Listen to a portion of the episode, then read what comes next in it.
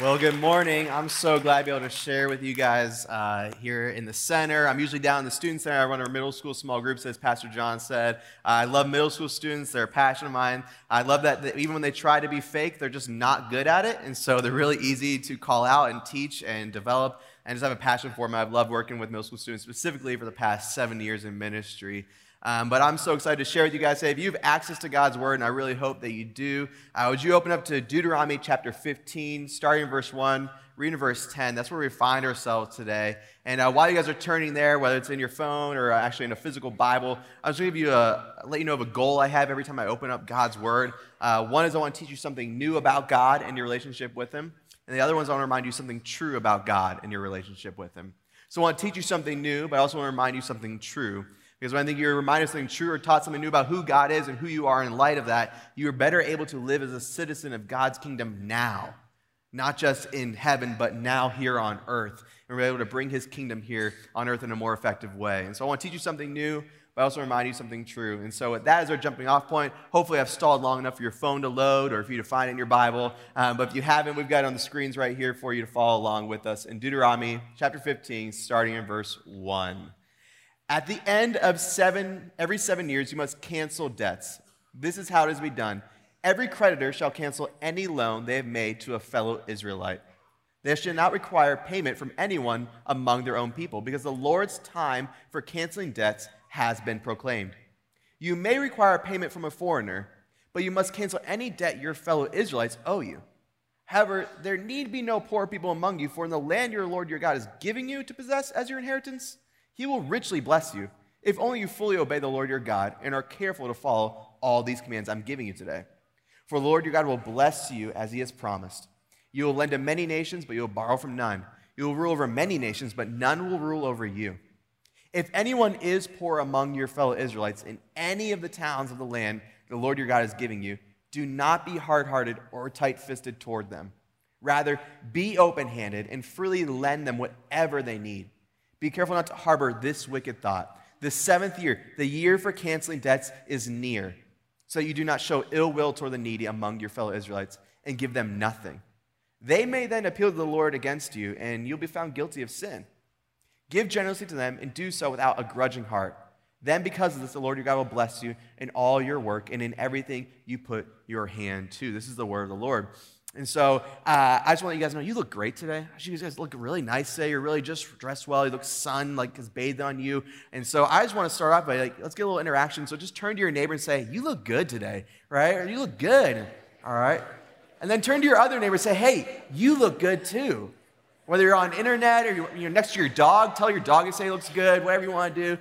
Um, but I just want you to know, we're so excited you guys are here. Um, so every time uh, as I look back through photos of myself as a kid, there's a haircut that keeps popping up throughout the photos. It, it, it's this haircut right here.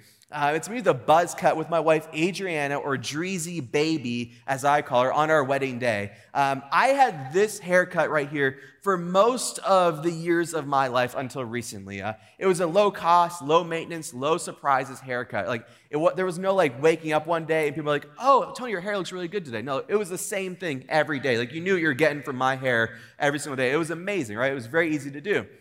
But there were a few years where I would venture off the beaten path and kind of stretch myself, all right? I would really try to go outside my comfort zone. And there was a couple years where I had long hair. Look at that. Isn't that adorable? Just middle school, just feeling really great, um, getting photobombed before photobombing was a thing. I've got braces, just that really awkward phase. And then I did develop into, like, I'm going to gel my hair. Now, if you're wondering, Tony, is that your girlfriend? No. In any of these photos you see, I'm single, and there's a lot of reasons for that. Um But I really would have loved, you know, to have a girlfriend at the time. Um, I'm wearing my nice American Eagle shirt, experimenting with my gelled hair. There was also a phase where I had a mohawk, okay? And so I had a mohawk with chops, all right? And as you see, there's a theme here. Sitting by myself, no girl, right? Still no girlfriend.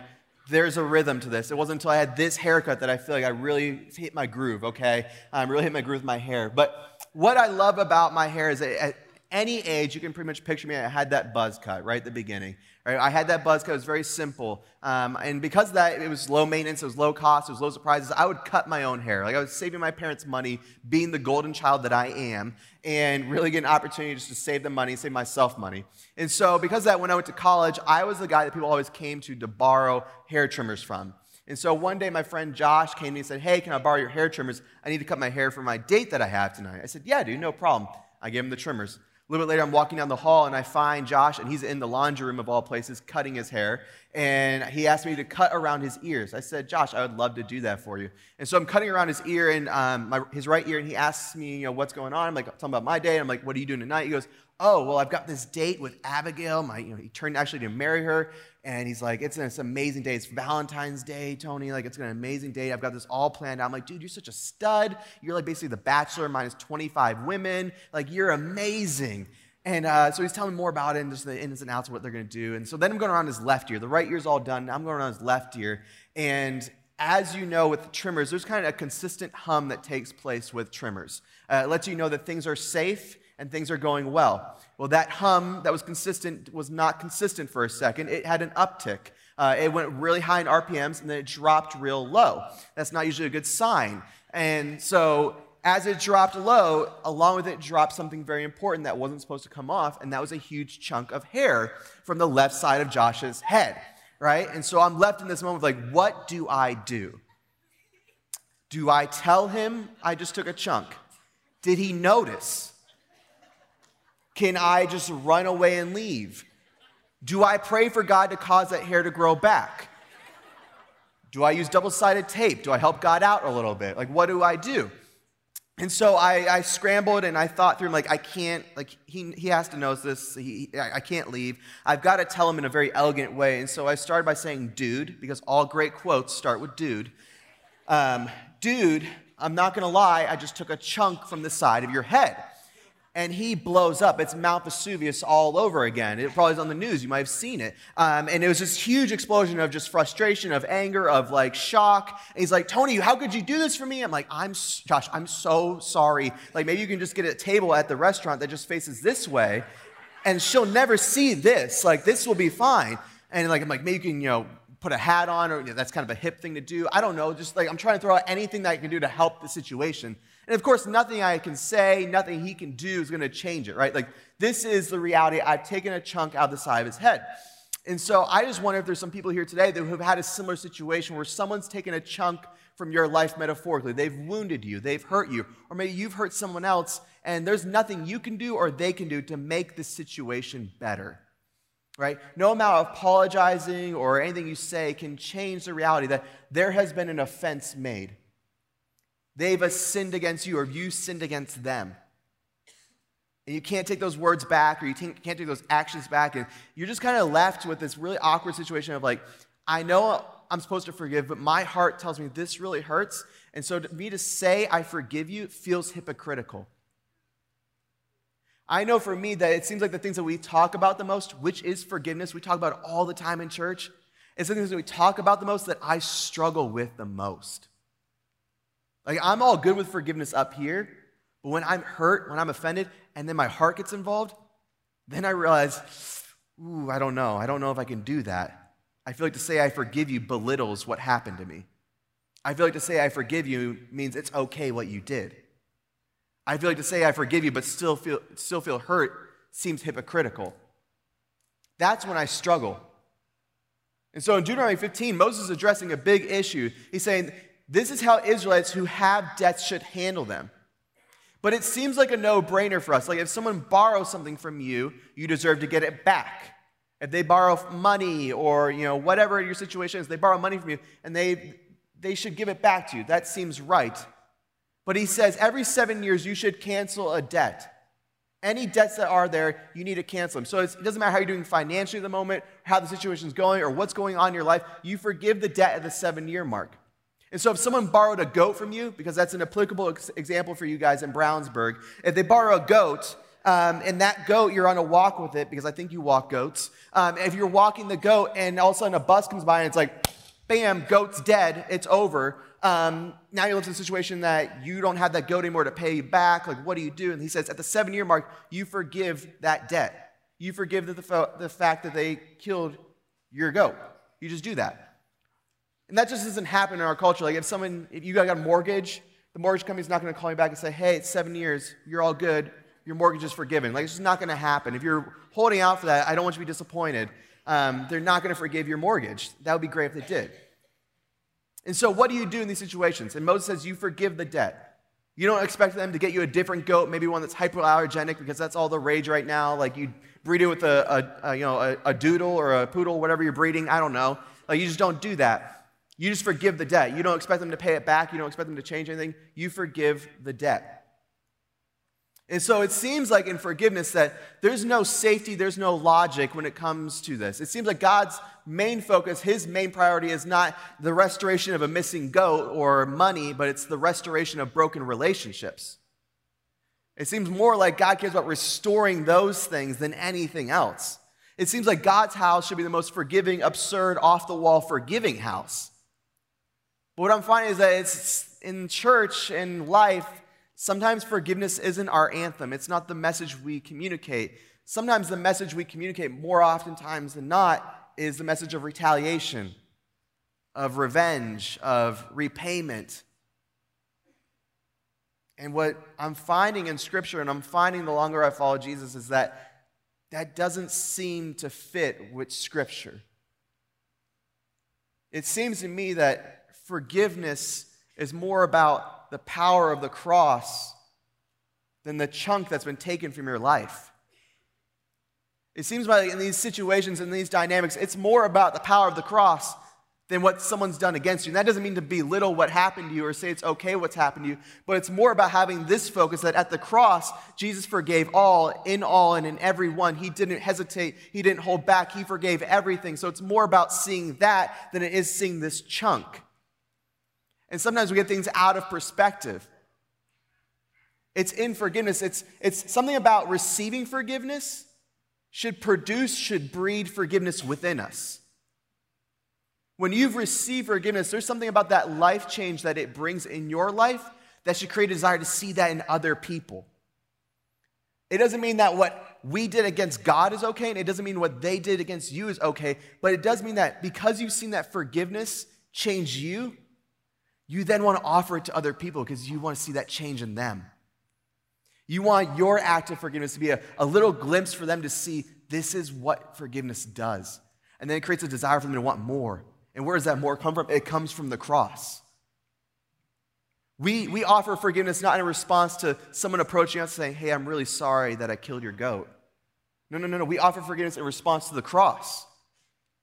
And so don't wait for someone to come, approach you and say, I'm so sorry. No, no, no, no. You say, because Jesus has taken the first step at the cross, I now respond and offer you forgiveness because of that. Not because of your apology, but because of the cross. But what happens in, with us, and apparently what's happening to the Israelites, is we lose, we lose sight of that perspective. We look for reasons to make the chunk bigger than the cross. And so what Moses says and he proposes is there needs to be an ongoing conversation that you have within your heart and within your mind and within your soul. And it's a conversation that goes like, hey, remember who you are. Remember who you belong to. Remember what God has given you. He says, remember the land that God's given you. Remember all the things that God's done in the past. Remember what he did at the cross. Remember how he's changed you. Remember what forgiveness has done in you. You see, when you have that conversation, that ongoing conversation, where you just continue to remind yourself of that, every time begrudging thoughts or ill thoughts come in your mind about withholding forgiveness, he says that's when you're starting to be able to forgive people. That's when you're able to cancel debts. It's an ongoing conversation. And there's something about that ongoing conversation that it takes this chunk that's become so consuming in your life and it, and it shrinks it down to its proper perspective to the point where it's like a piece of dust. It's not a chunk, but it's a speck. It doesn't mean that it didn't happen and it doesn't mean that it was okay, but it's in light of the cross. My response is forgiveness. because I've seen what the cross can do, and I've seen what forgiveness has done in my life, so I extend it to other people. He says you need to have that ongoing conversation. He says we don't forgive with a begrudging heart, and we're not tight-fisted, we're open-handed. So many times when we hold forgiveness, we're holding on to something. We're holding on to the hurt, we're holding on to the pain. But what I'm finding is that forgiveness opens up our hands to receive healing. It opens up our hands. I think the main problem we have is the reason why we're not getting healing, we're not feeling healed, is because we're our hands aren't open to receive.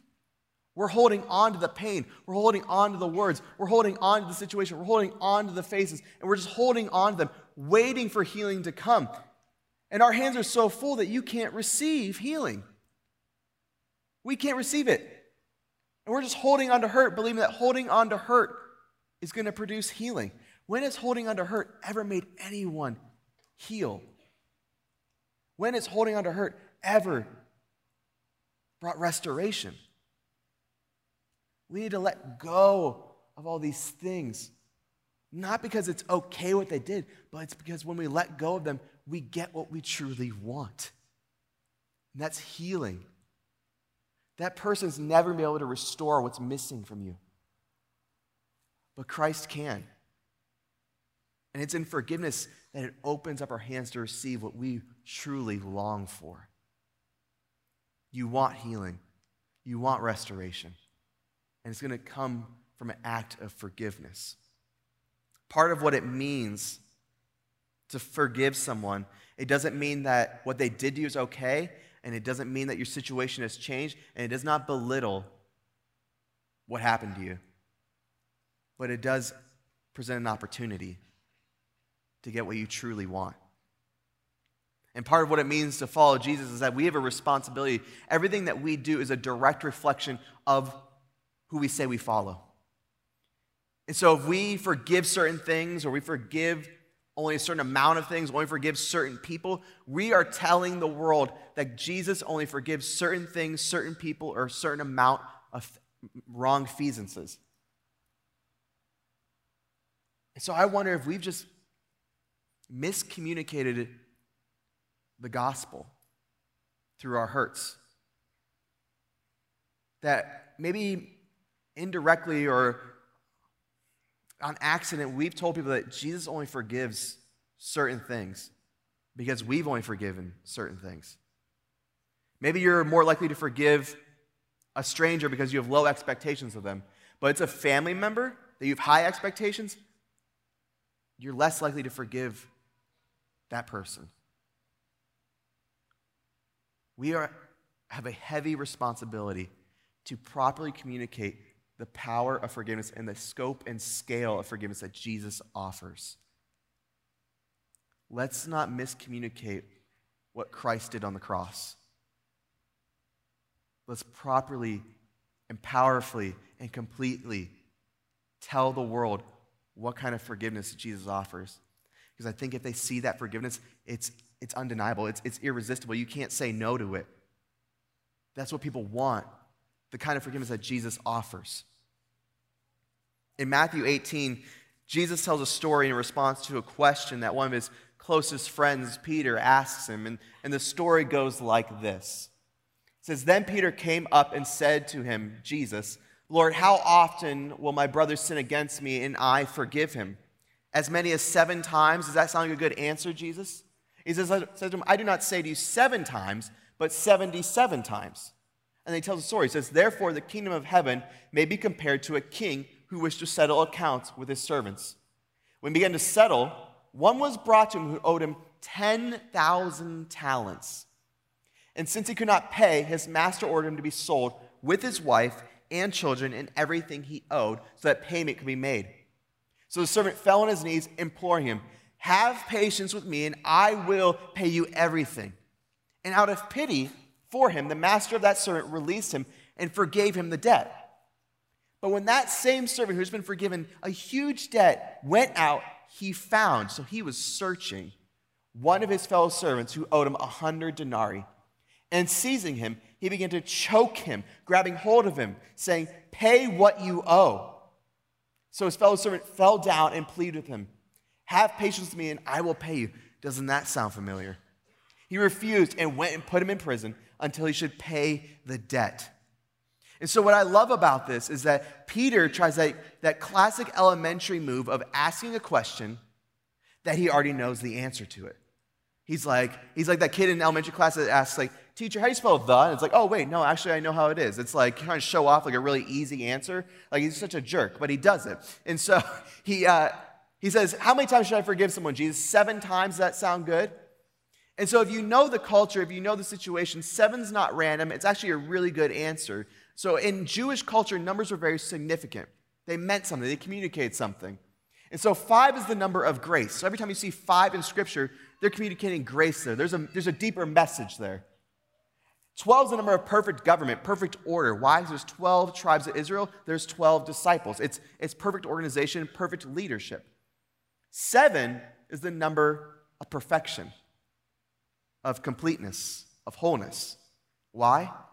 Because in the beginning, God created the world in seven days. It was perfect. It was complete. It was whole. And so what Peter's saying is the perfect amount of forgiveness, like whole, complete forgiveness, is seven times.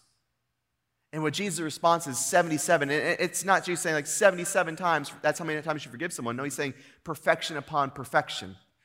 Wholeness on wholeness, completeness on completeness. He's saying, Peter, you think you understand the scope and scale of my forgiveness. You have no idea what I'm going to do at the cross. You have no idea the kind of forgiveness I'm about to offer the world. You think you understand me. You have no idea. And then he starts to tell a story about two servants, one that has a huge debt. He's forgiven the debt, and then he goes on to tell someone who has a small debt, who the man will not forgive. But what stands out to me in this passage is two things. One is that Jesus doesn't mention the ethnicity of these men. In our Deuteronomy passage, it says you only forgive fellow Israelites every seven years. He says anyone who's not an Israelite, you do what you want. You don't need to forgive them. But when Jesus comes around, he says, I don't, I'm not even going to mention if they're Israelites. I'm not even going to mention their ethnicity. I'm not even going to mention where they come from. Because you know what? It doesn't matter where they come from. It doesn't matter what they look like. It doesn't matter their story. It doesn't matter if they're part of your group. He says, I forgive everyone. I offer it to everyone. And so you extend it to everyone willingly. Do you have favorites who you forgive people? Will you forgive certain people and not other people? Who is it that you won't forgive? Who is it? Is it a family member? Is it a friend? Coworker, supervisor? Someone you ran into when you're driving here and they were right on your tail the whole time? Who is it you won't forgive? Jesus leaves it out and says it doesn't matter who they are, where they come from. We forgive. The second thing that stands out is Jesus doesn't mention what year it is. Did you catch that? In Deuteronomy, it says every seven years you forgive, cancel debts. Jesus doesn't mention with these servants what year it is. He doesn't say it's the first year, the third year, the fifth year, the seventh year, six and a half years. He doesn't mention it. And what Jesus is saying is it doesn't matter when the wrong against you has occurred, we forgive. We don't wait. We don't hesitate. We initiate forgiveness. We extend it to people. And so are you waiting till you feel better? Are you waiting till your own seven-year mark? Because it's very easy to sit here and be like, well, it's all good and, what, good and well what you're saying, Tony, but I, I just had this happen to me yesterday, and I'm still grieving it, and I'm still hurt, and I still don't understand it, so I'm going to hold on to my chunk, the thing that happened to me, a little bit longer. But what I'm finding, again, guys, in Scripture is that there's no safety, there's no logic in forgiveness. Forgiveness isn't just a step, it's, it's a leap, it's a stage dive, saying I'm trusting God to heal me on the other side. Forgiveness begins with faith, not feelings. That's the reality, is that forgiveness begins with faith, not feelings. And so what that means is that at the cross, Jesus didn't wait to say, I forgive someone. He said, while on the cross, Father, forgive them. Remember, the hands are still pierced with a nail. The crown of thorns is still on his head. The wounds from the whips are still stinging against the cross. and he offers them forgiveness. He didn't wait for his situation to change. He didn't wait for someone to say, I'm sorry. He initiated. And so our forgiveness is a response to what Christ has done. For so long, I would wait until I felt better to forgive someone. I would wait for time to heal all wounds. You ever heard that saying? Time heals all wounds. It sounds really good. But when I started to think about that more, what I realized what I was saying and what I was thinking is I'm trusting time to do healing. I'm trusting in making a god of time. I'm worshiping time. But I don't worship, and we didn't gather here today to worship time. No, we came here to worship the God who created time, the God who's outside of time, the God who transcends time. Time doesn't heal all wounds. Jesus heals all wounds. I'm not waiting for time to do its work. I'm waiting for Christ to do his work. And so I step out in faith and I extend forgiveness to those who have wronged me, trusting that on the other side, Jesus is going to heal me, that I'm going to receive what I ultimately want. Not repayment, not restitution, not justice, but healing. We can be healed and never have justice. We can be healed and never have the repayment from someone else, but we can be healed from someone else's payment on the cross. That's where our healing comes from. You see, I believe that the greatest display of God's power, his might, is in the act of us extending forgiveness, because it's something about forgiveness in us being given to someone else, it, it, it stirs it up. We want to see that life change in someone else. And so what I'm finding is that we haven't been carrying around the message of reconciliation, which it says in Second Corinthians we should be carrying around. It says, Paul says in Second Corinthians, we've been entrusted with the message of reconciliation. And so we're supposed to be carrying around that message. But what I'm finding is we're not carrying the message of reconciliation. We're carrying the message of justice and revenge and retaliation and waiting for things to be made right. And we're just holding on to all the things. We need to put that down and pick up the message that God really gave us. Reconciliation between God and us and us and each other. Us and a stranger, us and a family member, us and a friend, us and a coworker. We need to carry that message. One author says that unforgiveness is like drinking rat poison and expecting the rat to die. We hold on to unforgiveness thinking that's going to produce something good in us, but really it's harming us. It's damaging us. What are you holding on to right now? What wound are you unable to let go of? What hurt are you holding on to? In our passage that we just read in Matthew, there's someone that Jesus describes, I think we fit really well with, and I don't really like to say that because it's not enjoyable to say that I fit this person. And I think maybe some of you can resonate with him. And so I'm going to ask you guys to do something that's maybe a little different for us, but I think that's okay because I'm the middle school guy and I can do that. Um, but in a second, I'm going to ask you to close your eyes. The reason why I ask you to close your eyes is because I think people's privacy is more important than our curiosity.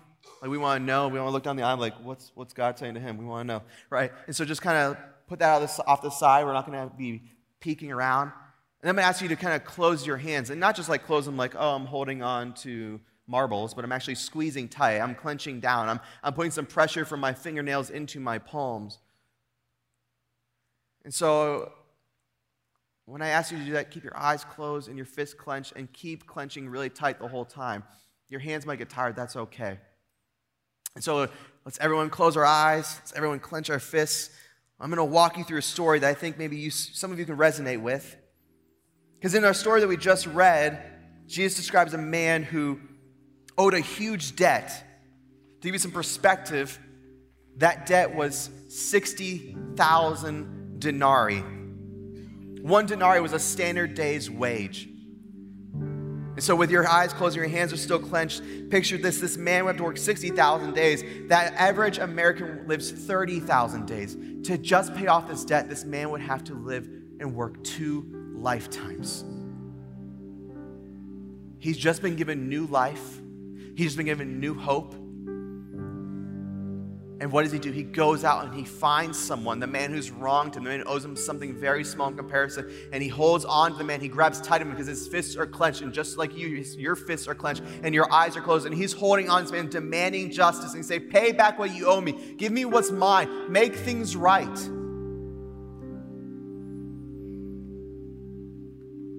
Friend, you're holding on to the wrong person. This man was holding on to the wrong person. This man could never pay him back. Only the master could bring healing to him. Only the master could restore the chunk. You're holding on to the wrong person. Aren't you tired of clenching your fists and holding on so tight? Aren't your hands getting tired? Aren't you wanting to receive what you truly want? Aren't you desiring healing? Don't you want to let go of this hurt so you can pick up and receive something that's so much better? This man needed to let go of the person who hurt him and go back to the master and remember the power of the cross. That's what he needed. That's what you need. And I just wonder if maybe there's some people in this room that maybe need to let go of some hurt, let go of some pain, not just say it's okay what happened, but to receive the healing that they want.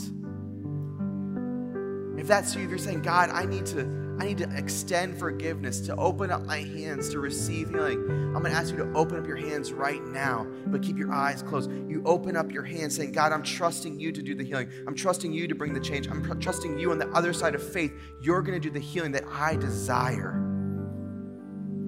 So your hands have opened and you received something. But now we open up our eyes, so everyone can open up their eyes. And why do we open our eyes? So we can see and perceive the power of the cross. We open up our hands to receive forgiveness, and we open up our eyes to see forgiveness. It's an ongoing, continual conversation. We can't hold on to pain because pain never produces healing. Only the work of the cross will produce healing in your life. So as you go from here, after we sing one more song of worship declaring who God is, that we know this is who he is with all assurance and all confidence, go from here not just with clenched fists and holding on to pain. Every time you want to close your fist back up, remember that it's by opening up my hands, I'm getting what I really want. I'm receiving what I truly need, which is healing. And every time you want to close your eyes and remember the pain and remember the heartache, say, no, no, no, I'm going to remember and see the forgiveness that Christ did at the cross. We open up our hands to receive, and we open up our eyes to see the forgiveness that is available to us.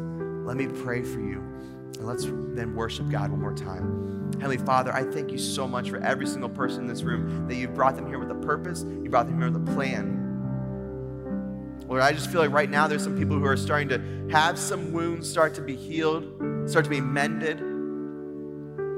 Lord, maybe they're thinking about that person and that word that was said to them about them. Lord, I pray that whenever lies of who they are and who you are come to their mind, that you would correct those, Lord, that you would instill them truth, that on the other side of forgiveness, Lord, is healing. Lord, would you remind them of who they are, who they belong to, what's true about them, all the things that you've done in their lives, or that we would know that we're going to see the enemy run, that we would know that you have victory over everything, that we would know that the power of the cross changes everything. Lord, we want healing, but we know it's only through forgiveness. Give us the faith every day to entrust pain and heartache to you, the author of healing. I pray in Jesus' name. Everybody said, amen.